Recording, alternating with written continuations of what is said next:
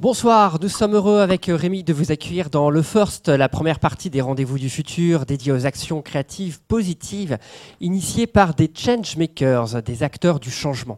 Notre invité ce soir est Sébastien Leluc de Passeport Avenir. Bonsoir Sébastien. Bonsoir. Euh, qui euh, Passeport Avenir, qui promeut euh, la poursuite d'études supérieures pour des jeunes de quartiers populaires. Euh, vous retrouverez euh, ce soir euh, les chroniques de Laura, l'actu de la créativité de Rémi et les coups de cœur du plateau. Tout cela à suivre en live derrière vos écrans et sur les réseaux sociaux avec le hashtag RDVF. Alors, quelques chiffres, chiffres pour ouvrir le sujet de ce soir.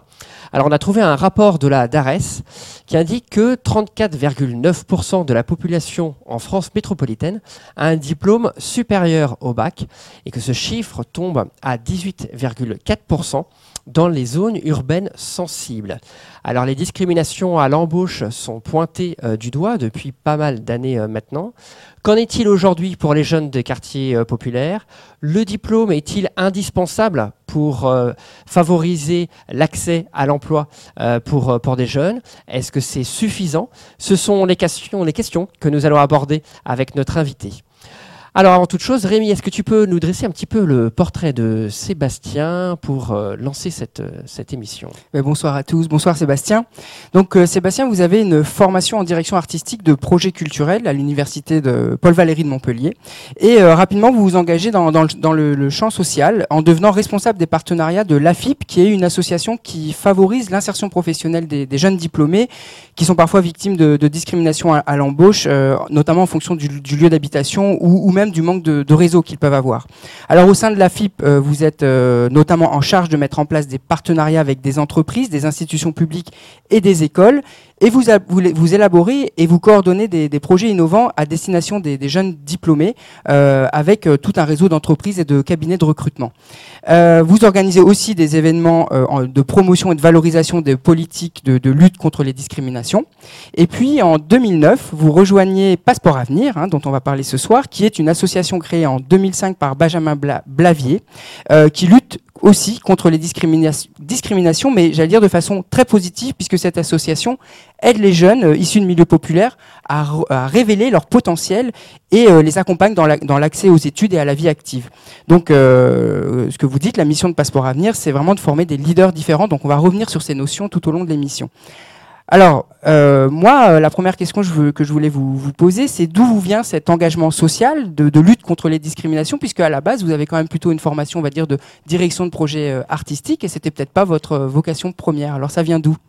Ça vient de loin, ça vient de, mon histoire personnelle. En premier lieu, moi je suis issu d'une famille assez modeste. dans mon un tout petit village dans le sud euh, dans le sud-ouest de la France. Et pour vous faire euh, la petite histoire moi j'ai euh, en plus je viens d'une classe unique à la base. Donc vraiment en primaire vous savez classe unique. Et on est une quinzaine. Sur la quinzaine que nous étions dans cette école je crois qu'on est deux à avoir fait des, des études supérieures. Et si vous voulez ça je l'ai vécu. Je l'ai vu j'ai vu mes camarades s'orienter de manière pas voulu, pas souhaité, vers des BEP, des CAP, euh, certains vers des bacs pro. Et plus j'avançais en fait, et plus je me retrouvais euh, en minorité entre guillemets, c'est-à-dire qu'arrivé en terminale, euh, j'étais plutôt dans un lycée de centre-ville, donc on était très peu de venir de zones rurales, encore encore moins nombreux à être boursiers ou issus de milieux modestes, et les études passant, après la licence, au niveau du master, euh, là je me suis rendu compte qu'il y avait un vrai problème, puisque du coup dans mon master, je crois qu'on était deux, euh, boursiers. Tout le reste étant euh, des fils de professeurs, fils de cadres, et c'est quelque chose qui m'a énormément marqué. Et dans les premiers temps en fait où j'ai passé dans le, dans le secteur culturel, je me suis rendu compte que euh, il y avait des vraies problématiques qui, étaient, qui allaient au-delà. Enfin, C'est-à-dire qu'on pouvait toujours se dire qu'on pouvait emmener la culture aux gens, qu'on pouvait faire des efforts pour euh, essayer de, de, gommer les frontières, qu'il y avait quand même des vrais euh, manques qui, qui restaient et que les origines pesaient fortement sur ce que vous pouviez faire comme études, ce que vous pouviez faire comme parcours professionnel et finalement sur ce que vous pouviez, la manière dont vous pouviez évoluer euh, ensuite. Et c'est comme ça que je suis arrivé à travailler sur ces questions euh, d'égalité des chances et surtout comment est-ce qu'on peut faire à un moment donné pour euh, gommer les désavantages que vous pouvez avoir de par votre origine, de par votre naissance, de par l'absence de réseau que vous pouvez avoir pour vous projeter justement dans votre, dans votre vie professionnelle. Alors vous avez rejoint en 2009 Passeport, Passeport Avenir. Qu'est-ce que c'est euh, Quel est ce projet En quoi ça consiste Ou euh, peut-être on peut revenir euh, très rapidement peut-être sur, sur l'histoire, puisque la structure existait avant que vous la le rejoigniez. Alors comment ça s'est créé? Quelle était l'idée de départ? Ah, L'idée de départ est, une très très belle idée. Enfin, forcément, je ne veux pas vous dire le contraire, mais l'histoire est, super. C'est le projet né chez SFR à la base. Et euh, à l'époque, euh, le, le, le, nouveau euh, directeur général d'SFR se pose la question de comment valoriser les compétences, les savoir-faire de ses, de ses collaborateurs. C'est une entreprise qui va très bien, c'est une entreprise qui est relativement jeune, et c'est une entreprise dans laquelle il y a des vrais savoir-faire et en dehors de, pour le grand public, ça reste assez opaque. C'est-à-dire qu'il y a assez peu de connaissances des métiers, de ce qui s'y fait, euh, des compétences qui sont, euh, qui sont nécessaires pour, euh, pour travailler au sein d'SFR.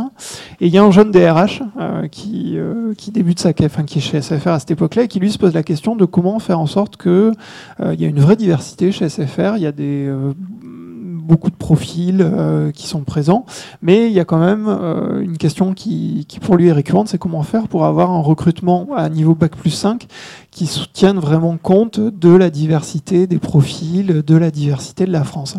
Et euh, à un moment donné, en creusant un petit peu les, les problématiques, il se rend compte qu'il y a une forte diversité dans les populations de techniciens chez SFR, que dans les populations d'ingénieurs il y a moins de diversité forcément, et que euh, le gap entre du coup euh, les profils de techniciens et les profils d'ingénieurs, c'est souvent que quand il va échanger, quand il regarde un peu ces jeunes qui sont euh, sur des postes de techniciens, c'est souvent qu'ils n'avaient pas la connaissance du métier d'ingénieur, qu'ils n'avaient pas la bonne connaissance des parcours possibles, en tout cas d'études, pour pouvoir accéder à ces métiers-là, et que dans leur milieu, personne ne les a poussés à dépasser finalement ces formations à Bac plus 2. Et euh, rapidement, il se dit, bah, finalement, si ces jeunes euh, avaient été mieux écoutés, mieux encadrés, mieux poussés, s'ils avaient été mis en relation avec des gens capables de les outiller, euh, de les faire réfléchir à leur projet, ils auraient été capables d'aller beaucoup plus loin. Et en fait, en en parlant à son DG, l'idée vient de dire bah écoute, moi ton projet m'intéresse d'aider des jeunes à accéder aux études supérieures et ce que je te propose c'est qu'on le fasse en mobilisant nos collaborateurs. Et c'est comme ça que Passeport Avenir est né, en se disant que finalement on a dans les entreprises aujourd'hui des gens qui sont passés par les études supérieures, qui ont des parcours brillants et qui peuvent, en accordant un tout petit peu de leur temps, aider des jeunes gens ou des jeunes filles qui euh, voudraient poursuivre des études, à réfléchir à leur projet, à se projeter euh, dans le monde de l'enseignement supérieur et puis à construire un projet de carrière euh, qui leur permette Alors, du, du, coup, comment ça se passe concrètement par rapport à Passeport Avenir pour mettre en, lien ces jeunes avec le monde de l'entreprise? Quels outils euh, vous mettez en place? Alors nous, on a, on a fait le choix de, depuis le départ de, de mobiliser une trentaine d'entreprises dans le, le programme Passeport Avenir. Ça veut dire que depuis le départ, on se dit que pour accompagner ces jeunes, ce qui leur fait défaut finalement, c'est vraiment cette connexion au monde professionnel, cette euh, compréhension des réseaux cette compréhension un petit peu du fonctionnement du, euh, de, de, de, de, tous les à côté de l'école en fait qui vont être nécessaires. Comment est-ce qu'on en temps d'entretien Comment est-ce qu'on se projette euh, Un peu toute la culture exactement. du monde du travail, de l'entreprise. Ouais, tout à fait. C'est tous ces à côté qui font défaut et qui vont faire défaut tout au long et qui vont s'aggraver en cours de route. Et donc du coup, depuis le départ, Passeport Avenir, c'est de se dire on va aller dans des boîtes qui ont envie de se mobiliser. On a Orange, SFR, Alcatel qui sont dans nos grands partenaires historiques. Des boîtes uniquement euh, liées aux nouvelles technologies ou tous les secteurs? Au début, c'était très lié aux nouvelles technologies, c'était très lié à cette histoire où euh, l'aventure est née chez SFR. Pourquoi est-ce que c'était très lié aux nouvelles technologies? C'est parce que c'était des métiers euh, qui étaient très attrayants pour les jeunes. Euh, ce sont des entreprises qui n'avaient pas la réputation d'être discriminantes, c'est-à-dire qu'elles sont vécues comme ouvertes par beaucoup de nos jeunes. Et puis en plus, c'était des milieux qu'ils connaissaient de manière un peu intuitive. Ils ont des téléphones, ils vont, sur Internet. Donc du coup, l'attractivité des métiers rendait la chose facile pour créer le lien. Et du coup, on mobilise ces entreprises. Et ce qu'on propose euh, du coup à nos, à nos équipes de diriger, aux équipes dirigeantes en fait de ces entreprises-là, c'est de mobiliser les collaborateurs. Donc ça passe par des grands appels euh, chaque année à volontaires. Euh, donc on a en moyenne une centaine de collaborateurs, collaboratrices dans nos différentes entreprises qui vont se mobiliser sur ce programme-là. On les mm, recrute en, septembre et pendant toute une année, ils s'engagent à accompagner une jeune fille ou un jeune garçon euh, que nous allons identifier dans des établissements partenaires. Donc ça peut être des universités, des grandes écoles, des UT, des BTS ou des lycées. Alors, co- comment sont identifiés les, les jeunes? Alors ça, ça fait partie du depuis le début et on n'a jamais, euh, on n'est jamais revenu sur ça. C'est-à-dire que c'est en partenariat avec le monde de l'éducation. C'est-à-dire que nous, on ne fait pas d'accompagnement éducatif, on ne fait pas de l'aide aux devoirs, on fait vraiment un apport professionnel. Et si ça marche, c'est parce que les professeurs s'emparent de cette question-là. Donc du coup, l'idée, c'est vraiment de s'appuyer sur les professeurs pour repérer les jeunes qui ont le plus besoin d'un accompagnement. On ne va pas chercher les meilleurs, on ne va pas aller prendre ceux qui ont 16, 17 de moyenne, on va prendre le, milieu de tableau, on va prendre ceux pour qui l'accompagnement peut faire une vraie différence et pour qui ça va servir de boost. Et euh, du coup, ce qu'on demande aux professeurs, c'est d'identifier des boursiers, de préférence, euh, des jeunes qui sont pas les meilleurs, comme je vous disais, qui ont la motivation, qui ont l'envie, et pour qui, euh, du coup, faire des études, ça fait sens. Alors, et en tout cas, il y a cette envie, cette appétence pour aller vers des études supérieures. Donc, du coup, donc, un jeune peut être accompagné par, euh, un, collaborateur d'une entreprise. Est-ce qu'il y a d'autres euh, formes d'action qui sont proposées? Alors oui, il y a le, le, le tutorat, c'est notre cœur de métier, c'est vraiment Oui. ce qu'on a fait depuis le début. Euh, donc là, ça concerne à peu près 1300 jeunes qui sont suivis individuellement. Mais au-delà de ça, nous, on va proposer aussi par classe entière des ateliers collectifs. Euh, donc par exemple en lycée, on va beaucoup travailler nous sur la sensibilisation aux études supérieures. Donc on intervient dans des lycées euh, prioritaires. Euh, on va intervenir plutôt dans des classes technologiques et professionnelles. Euh, donc ça veut dire des jeunes qui ont déjà un petit peu subi leur orientation. Et euh, on a dans ces classes-là une très forte représentation d'étudiants boursiers issus de milieux modestes. Et ce qu'on va faire là, c'est mobiliser des collaborateurs, des étudiants qui sont passés comme eux par, euh, par ces lycées-là. Et puis on va proposer de travailler sur euh, des cycles de trois heures où on va décrypter l'enseignement supérieur, décrypter les, les métiers de l'ingénieur, les métiers euh, du management. euh, on va travailler sur l'innovation. Donc ça, c'est tout ce qu'on fait en lycée.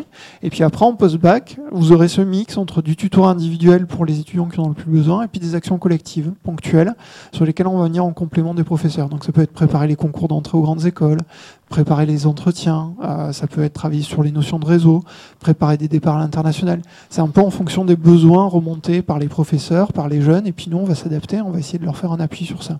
Et alors, est-ce que vous avez un retour euh, sur, euh, sur les précédentes années? Est-ce que euh, vous avez remarqué que ces jeunes, du coup, ont poursuivi leurs études? Ou est-ce que ça leur a permis de, d'ouvrir... comment ça leur a permis d'ouvrir la, la porte de l'entreprise? Est-ce, est-ce que, est-ce qu'il y a des embauches derrière aussi? Est-ce que vous arrivez à, à mesurer ça? L'aventure de Passeport au début, c'était, pour vous dire la vérité, quand ils ont créé Passeport Avenir, quand Benjamin, notre délégué général, a créé Passeport Avenir, il l'avait créé pour trois ans, en se disant on va faire, on va voir comment ça marche, et puis je, je- on tente ça. Au bout des trois ans, euh, ça avait pris une telle ampleur que du coup, il y a eu l'idée de se dire bon, mais là, on a emmené euh, nos premiers jeunes dans les grandes écoles, euh, puisque à la base, c'était euh, ça, on a vraiment commencé comme ça, par emmener des jeunes vers les écoles d'ingénieur et de management. Et puis on s'est dit, bon, on va continuer. Et en 2012, l'aventure avait déjà euh, plus de 5 ans euh, euh, au sein de Passeport. Et enfin, on était vraiment. On, se rendait compte que ça marchait. On a eu l'idée de faire une, mesure d'impact du programme Passeport Avenir. Et du coup, de regarder justement. euh, euh, concrètement, qu'est-ce qu'apportait Passeport Avenir ce, ce dont on s'est rendu compte, c'est que euh, déjà, pour les jeunes qui arrivaient sur le marché de l'emploi, il y en avait 100% qui trouvaient un emploi dans les 4 mois.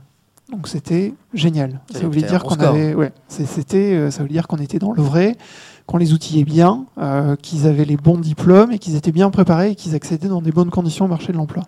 Derrière, on a aussi regardé ce que nous disaient les professeurs. Et les professeurs, ce qu'ils nous disaient, c'est Passeport Avenir, c'est bien parce que ça a un vrai impact sur la classe. C'est-à-dire que ça rehausse l'ambition au niveau de toute la classe, ça remotive et euh, ça, crée une ambiance positive de travail. euh, et, du coup, il y avait un vrai impact à ce niveau-là. Et en plus, quand on a regardé su- sur les jeunes qui arrivaient dans les grandes écoles, euh, finalement, et qui étaient ceux qui étaient, on pourrait se dire, ils sont finalement sortis du, sortis des, sortis d'affaires. Ils sont arrivés en grande école. ils, bon, voilà, ils vont avoir un bon diplôme. Et seulement, il y en avait 30% qui nous disaient, moi, en arrivant en grande école, je suis persuadé de ne pas avoir les mêmes chances que mes camarades, parce que j'ai pas le réseau, parce que finalement, j'ai pas les codes, euh, parce que je sais pas très bien ce que je veux faire de ce, parcours en grande école. Et là, on s'est rendu compte pour ces 30%-là qu'on avait un véritable impact euh, sur leur parcours. Euh, et un élément où moi je suis particulièrement fier parce que je me dis que c'est là où on est dans le plus juste. Quand on interroge nos, bénéficiaires, ceux qui sont là depuis 2-3 ans dans, dans le cursus ils nous disent que derrière eux, ils ont réussi à emmener deux autres jeunes dans les études supérieures. Donc ça veut dire qu'on crée des vrais exemples de réussite et des vrais jeunes qui sont capables de remobiliser derrière eux. Merci, merci Sébastien. On va faire une petite pause, euh, Rémi, avant que qu'on passe, qu'on aille un petit peu plus loin. On va faire une petite pause et on va retrouver euh, une chronique euh, de Laura sur un sujet qui a été il y a, il y a quelques quelques temps, qui n'a rien à voir là en fait avec le, les, diplômes ou l'insertion professionnelle, mais qui a lieu à, qui a qui a rapport avec l'environnement. C'est tout ce qui concerne l'après COP 21.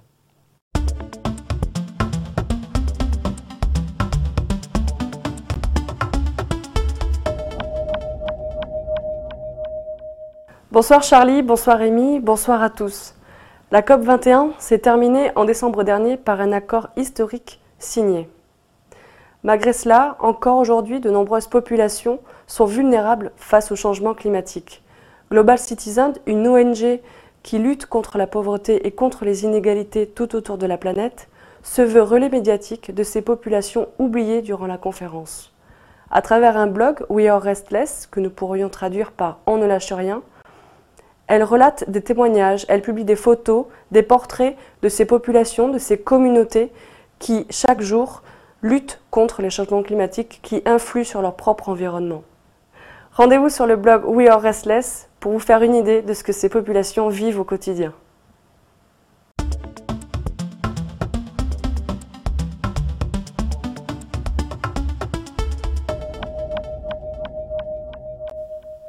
Merci à Laura pour cette chronique sur l'engagement au quotidien, ici euh, ou ailleurs. Donc là, c'était sur la, thématique de, l'environnement. On va revenir à un engagement euh, quotidien avec euh, Sébastien Lelogue et Passeport Avenir.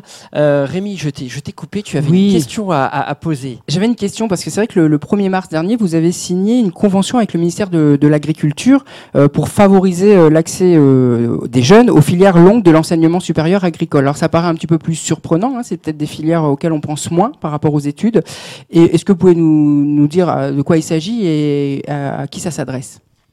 Ça, ça vient vraiment d'une, idée qu'on a depuis le début, c'est-à-dire qu'on a cette spécificité qui est de travailler sur les quartiers, mais en même temps, on est présent sur tout le territoire avec Passeport Avenir, y compris les dom-toms. Et, euh, et, l'idée, c'était de se dire euh, qu'on soit jeune issu de, d'un quartier ou jeune, ou jeune issu d'une zone rurale, on a les mêmes problématiques d'éloignement du monde professionnel, euh, du manque d'accès au code. Et il se trouve que dans l'enseignement agricole, il y a énormément de jeunes issus de milieux ruraux qui n'auraient pas euh, poursuivi d'études sans l'existence de ces filières-là.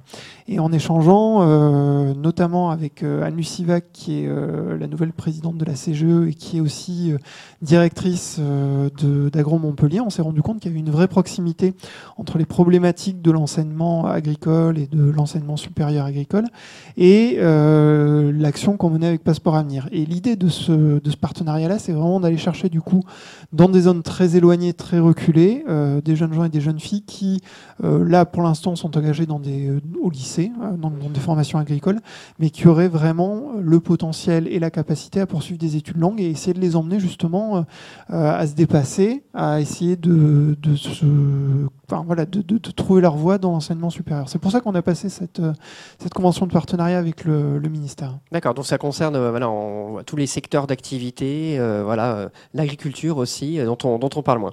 Alors, je vais vous faire réagir sur une, sur une situation une citation en fait du, ministre de l'économie euh, qui parlait justement de, discrimination et qui estime que euh, l'amélioration passera plus par un changement de culture que par un texte de loi. Qu'est-ce que vous en pensez? Est-ce que euh, en matière de discrimination, là on passe plus sur la discrimination à l'emploi, hein, parce que l'idée des études c'est de pouvoir décrocher un, job derrière. Est-ce que ça ça passe par, la loi ou, par autre chose, ou par cet élément, ce changement de culture qui est cité? Alors nous, on a fait le choix, c'est ce que vous dites, de contourner. Euh, en fait, les études, ça sert à ça. C'est pour nous le, diplôme, il servait de permettre, à, il servait à permettre à des jeunes en fait d'accéder dans les meilleures conditions possibles euh, du coup à l'emploi, mais surtout à contourner les discriminations une fois qu'ils étaient dans l'emploi, en se disant s'ils ont le bon diplôme, même s'ils n'ont pas la même couleur de peau, pas la bonne adresse, et euh, peut-être pas forcément les, bons codes, en tout cas, s'ils ont le bon diplôme, ça leur permettra de mettre un pied dans le, dans le, dans le monde du travail. L'idée derrière, c'est quand même de changer, nous aussi, c'est un peu ça, de changer les mentalités de l'intérieur, c'est-à-dire en se disant, à la fois en outillant des jeunes euh, pour qu'ils deviennent des exemples de réussite et qu'ils montrent que la diversité, bah, c'est pas un frein et c'est plutôt une chance de réussir et que euh, du coup tout le monde peut vraiment parvenir à trouver sa voie professionnelle.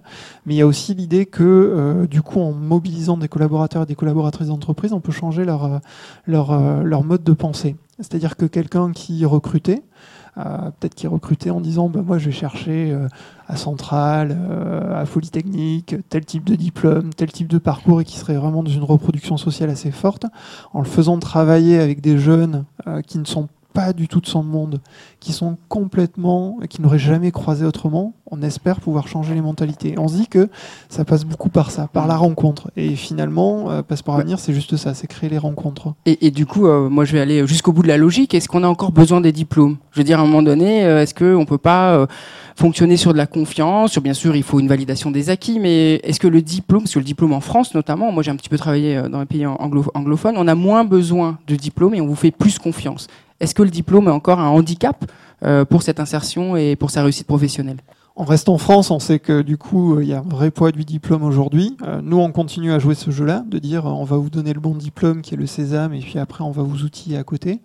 Euh, en même temps, nous aussi, on réfléchit beaucoup à toutes ces notions de compétences, en se disant que au-delà du diplôme de nos jeunes, ils ont des parcours qui, qui leur ont permis d'acquérir des compétences qui sont un peu clés et qui ne sont pas celles qu'on apprend à l'école et qui finalement sont très utiles dans l'entreprise. Et notamment, nous, on part du principe que nos jeunes, de par leur parcours, ils ont développé l'adaptabilité ils ont développé une intelligence euh, sociale, une intelligence culturelle euh, qui leur permet de, de peut-être de voir les problèmes d'une autre manière. Et on se dit que du coup, de par ce parcours atypique, de par leur histoire, s'ils ne se renient pas, euh, s'ils ne vont pas en essayant de gommer ce qui a fait leur différence et leur spécificité, au-delà du diplôme, ils auront une valeur ajoutée supplémentaire par rapport à des camarades qui auront peut-être eu des parcours plus rectilignes.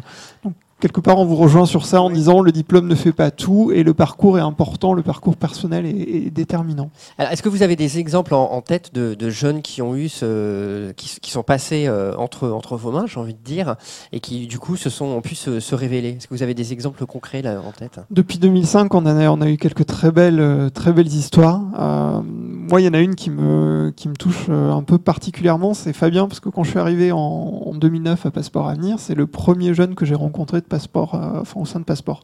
Fabien, il vient d'une euh, famille, euh, voilà, dont son père était militaire, sa mère était, était femme au foyer. Et puis il a, il est parti sur un BEP, BEP carrosserie. L'école, ça marchait, mais bon, c'était, c'était pas ça. À un moment donné, il a un peu, il a un peu dévissé. Il est parti sur un BEP carrosserie. Et là, il s'est rendu compte que euh, c'était pas ça, c'était pas ça qu'il voulait, c'était pas se lever tous les matins, euh, aller bosser dans un garage. Et euh, du coup, il a eu la chance de tomber sur un prof qui lui a dit mais ouais, t'as raison, c'est pas ça pour toi, tu peux faire mieux, tu peux aller autrement. Il a repris un bac pro. Après le bac pro, il a fait un BTS. En BTS, il est tombé sur un autre prof qui lui a dit écoute, tu as des capacités, Fabien, tu es brillant, tu vas aller faire une CPGE ATS, une classe préparatoire d'adaptation en technicien supérieur, une classe prépa qui est réservé au BTS, un an pour se remettre à niveau sur des matières dures. Fabien, il a fait ça. Il s'est remis à niveau euh, en maths, en physique, et il a intégré Centrale Marseille. Et quand j'ai rencontré à Centrale Marseille, il, allait parler à ses camarades pour essayer de les mobiliser en plus pour venir intervenir dans les quartiers nord de Marseille sur un projet qui, est porté par, euh, par l'école euh, par l'école centrale de Marseille sur la sensibilisation des plus jeunes. Donc en plus, il était déjà dans le réinvestissement. Et aujourd'hui, moi, je trouve ça incroyable parce qu'il fait une thèse. Et alors que rien ne le prédestinait. Euh, d'accord, il voilà. s'arrête plus. Les études. Euh, Exactement. et c'est un très beau parcours. Et des comme ça, on en a plein. Des gens qui, euh, qui ont arrêté leurs études, qui les ont repris, d'autres qui qui se sont voilà on a un ancien pizzaiolo qui aurait pu s'arrêter là mais non qui est aujourd'hui en double cursus à l'EM Lyon et et Sciences Po voilà c'est des gens comme ça qui sont incroyables L'idée, voilà, oui, c'est pas de, de, critiquer aussi en fait les formations courtes parce que ça peut convenir aussi euh, à, des, à des projets, des vocations, euh, des, des, des, compétences, euh, mais c'est de, de, pouvoir ouvrir le champ des possibles finalement à des jeunes qui n'ont pas toujours été orientés dans la bonne direction. C'est tout à fait ça. C'est si vous voulez faire un cursus court, faites-le, mais parce que vous souhaitez le faire et parce que c'est ce que vous voulez, et pas parce que c'est ce que on vous dit que vous devez faire ou parce que c'est ce que vous présupposez qui est le maximum mm. que vous pouvez atteindre. Alors moi, je vais revenir un petit peu à la question du numérique parce que vous avez mis en place un partenariat avec euh, Accenture pour mettre justement le digital au service du social. Euh, alors moi, j'avais une question un petit peu par rapport à, cette insertion sociale, par rapport à cette réussite professionnelle. On sait qu'il y a aussi une fracture sociale numérique. Donc euh, où on en est un petit peu par rapport à, ça et vous, est-ce que vous, agissez vraiment concrètement par rapport euh, à cette fracture sociale numérique? Alors nous, on, a fait un choix qui était de, se dire à un moment donné euh, on a cette volonté de, rayonner partout sur le territoire et d'apporter un accompagnement qui soit assez homogène à tous nos jeunes. Donc ça passait à un moment donné par, euh, des MOOC, par des contenus, des plateformes en ligne. Euh. Après, on est conscient que du coup, pour nos jeunes, il y a des vraies problématiques. Ils n'ont pas tous accès à Internet, ils n'ont euh, pas tous la même culture aussi de ce qu'on peut faire en ligne. Et pour vous donner une anecdote, on voit bien que c'est souvent ceux qui sont déjà les mieux outillés, les mieux préparés, qui utilisent le plus ces outils-là. Et c'est aussi pour ça que du coup, nous, on s'est toujours dit que ces outils euh, qu'on met en place avec l'aide d'Accenture, c'était des compléments à faire vivre avec nos professionnels. Donc, c'est-à-dire que tous nos bénévoles qui s'engagent avec nous, ils vont accompagner les étudiants dans l'utilisation de ces, euh, de ces contenus en ligne. Euh, donc, du coup, c'est soit le tuteur va utiliser du contenu et puis il va faire une restitution euh, à, son, à son étudiant pour aller plus loin, le faire réfléchir, le faire penser, ou alors du coup ils vont aller voir tous les deux ensemble les contenus, ou il va être prescripteur en disant bah, va voir par toi-même, je vais t'expliquer comment tu vas aller trouver l'info. Mais euh, oui, en tout cas nous on est assez vigilants sur ça et ça sert vraiment de support à l'accompagnement professionnel. Merci Sébastien, ça nous montre en fait l'importance du lien. On va aller voir ça en fait un peu plus près avec euh, la chronique euh, de l'actu de la créativité avec euh, Rémi. Jingle.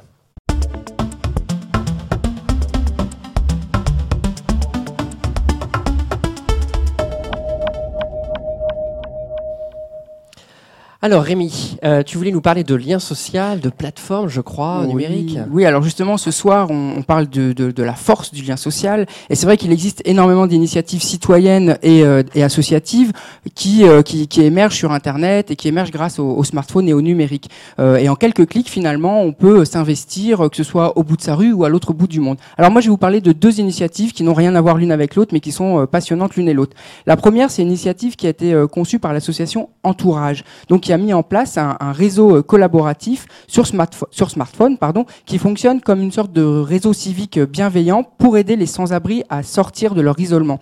Alors euh, c'est ce que l'association appelle euh, une technologie positive et l'objectif de cette association c'est vraiment de changer le comportement des, citoyens à l'égard des, SDF. Alors comment, comment ça fonctionne hein C'est vraiment mettre dans un premier temps, c'est d'abord pour les professionnels justement qui, qui aident les, les sans-abri, qui vont pouvoir se mettre en réseau sur une plateforme pour savoir si à tel endroit, à tel endroit, une personne a besoin d'aide, a besoin d'une couverture, a besoin de soins. Et donc, du coup, comme ça, le réseau de professionnels va pouvoir se, se mettre en place et être vraiment en alerte. Mais dans un deuxième temps, il y a une deuxième version qui va, qui va, qui va exister, euh, qui va bientôt arriver d'ailleurs, qui est à destination du grand public pour euh, euh, toujours appuyé par les associations pour pouvoir parler aux sans-abri et pour pouvoir nous-mêmes agir également grâce à ce, à ce lien social. Alors là, tu nous as parlé d'entraide, mais l'entraide, c'est aussi le, euh, rencontrer euh, des personnes qui sont plus proches, parfois le, voisin de palier, donc avec un deuxième projet. Exactement. Donc le lien social, oui, ça peut euh, être fait aussi de façon créative et, ludique. Et donc le deuxième projet dont je voulais parler, c'est Partage ton frigo. Alors lui, c'est super, ça propose à la fois de lutter contre le gaspillage alimentaire et aussi de créer du lien social. Alors grâce à l'application Partage ton frigo, on, va pouvoir ne plus jeter nos restes, mais au contraire les partager avec nos voisins, parce qu'il faut quand même savoir que on jette à peu près 30 kilos de déchets euh, par an et euh, par Français. Donc c'est pas rien. Donc ce qui est sympa, c'est que la démarche est vraiment festive, elle est conviviale, car par exemple, il est possible de participer à des apéros frigo. Alors euh, l'idée, c'est de ramener tous les produits qu'on a dans, son frigo au lieu de les jeter, et on va les mettre dans un endroit donné où on se réunit tous. Par exemple, ça peut être dans une entreprise, ça peut être dans un hall d'immeuble, et là, on va les partager, on va les, les, les, les, manger ensemble et faire un apéro. Alors il propose aussi du, du hacking frigo. Hein. Alors là, l'idée, c'est de customiser son, son frigidaire et de rendre le frigidaire disponible à tous, le but étant évidemment de, mettre à disposition euh, des particuliers euh, et la nourriture et ce moment de, convivialité, de partager euh, tout ça. Je, tiens à dire que cette association, c'est une association, pardon, c'est une association de l'année 1901, c'est pas une start-up qui est née à Nancy et qui a une vraie vocation sociale et écologique.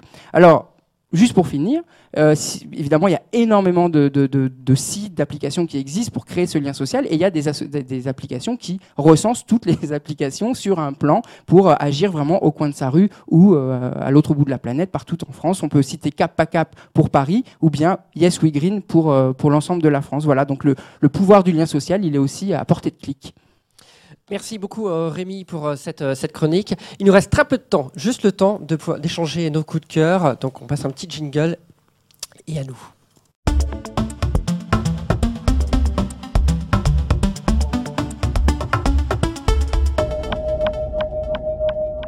Alors en 20 secondes, est-ce qu'on pourrait partager tous les trois en fait nos, coups de cœur? En 20 secondes, Rémi, je sais, ça va être très dur. Euh, on a pris euh, un petit peu de retard, la, discussion était passionnante. On va d'abord euh, passer la parole à Sébastien. Qu'est-ce que vous voudriez partager avec les internautes? Euh, moi, ce que je voudrais partager, c'est euh, faire un, petit coup de pouce à une très belle maison d'édition qui s'appelle Misma, qui est basée à Toulouse. Euh, on parlait du numérique. Eux, ils ont fait le choix de produire encore des, des jolis livres. Euh, ils sont, c'est un collectif d'auteurs de bande dessinée.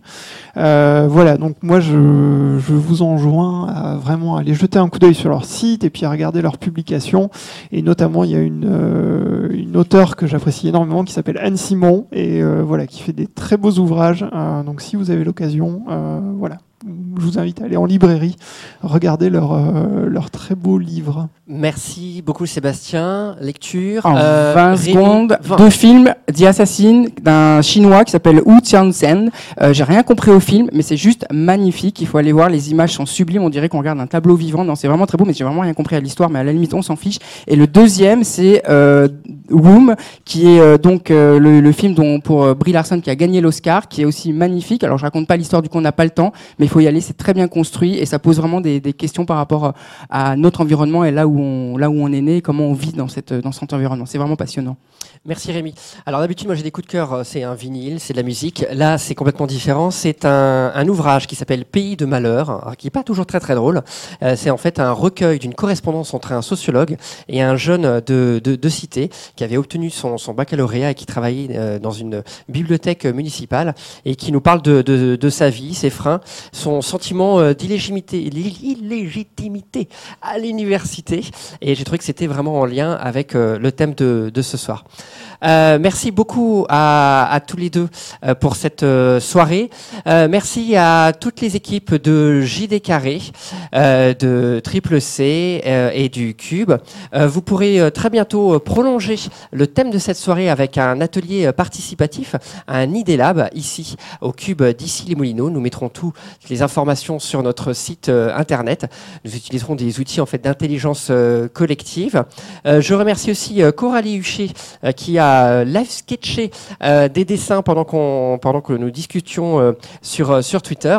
Et puis Émilie Saralta qui est en train aussi là, de, de faire la synthèse de tout ce que l'on a dit sous forme de facilitation graphique. Et enfin, remercier les étudiants des Gobelins qui sont en train de vous préparer une surprise pour avril prochain. À très bientôt en live et en replay sur les réseaux. Éloi, à vous pour cette deuxième partie de la soirée avec Nathan Stern. Merci beaucoup Charlie, merci d'être euh, aussi dynamique et aussi péchu dans cette euh, grande euh, soirée des rendez-vous du futur. On se retrouve dans deux minutes, on fait une petite pause technique, une pause qui va nous permettre juste de changer de plateau, pour tout vous avouer, mais vous ne quittez pas, restez derrière votre écran. on vous propose de vous plonger dans la 37e soirée des Rendez-vous du Futur, la soirée avec Cécile Renoir. C'était une soirée assez étonnante, assez vivante, et on vous propose de la revivre en photo grâce aux équipes du Cube, et puis en dessin grâce à notre ami Coralie. À tout de suite.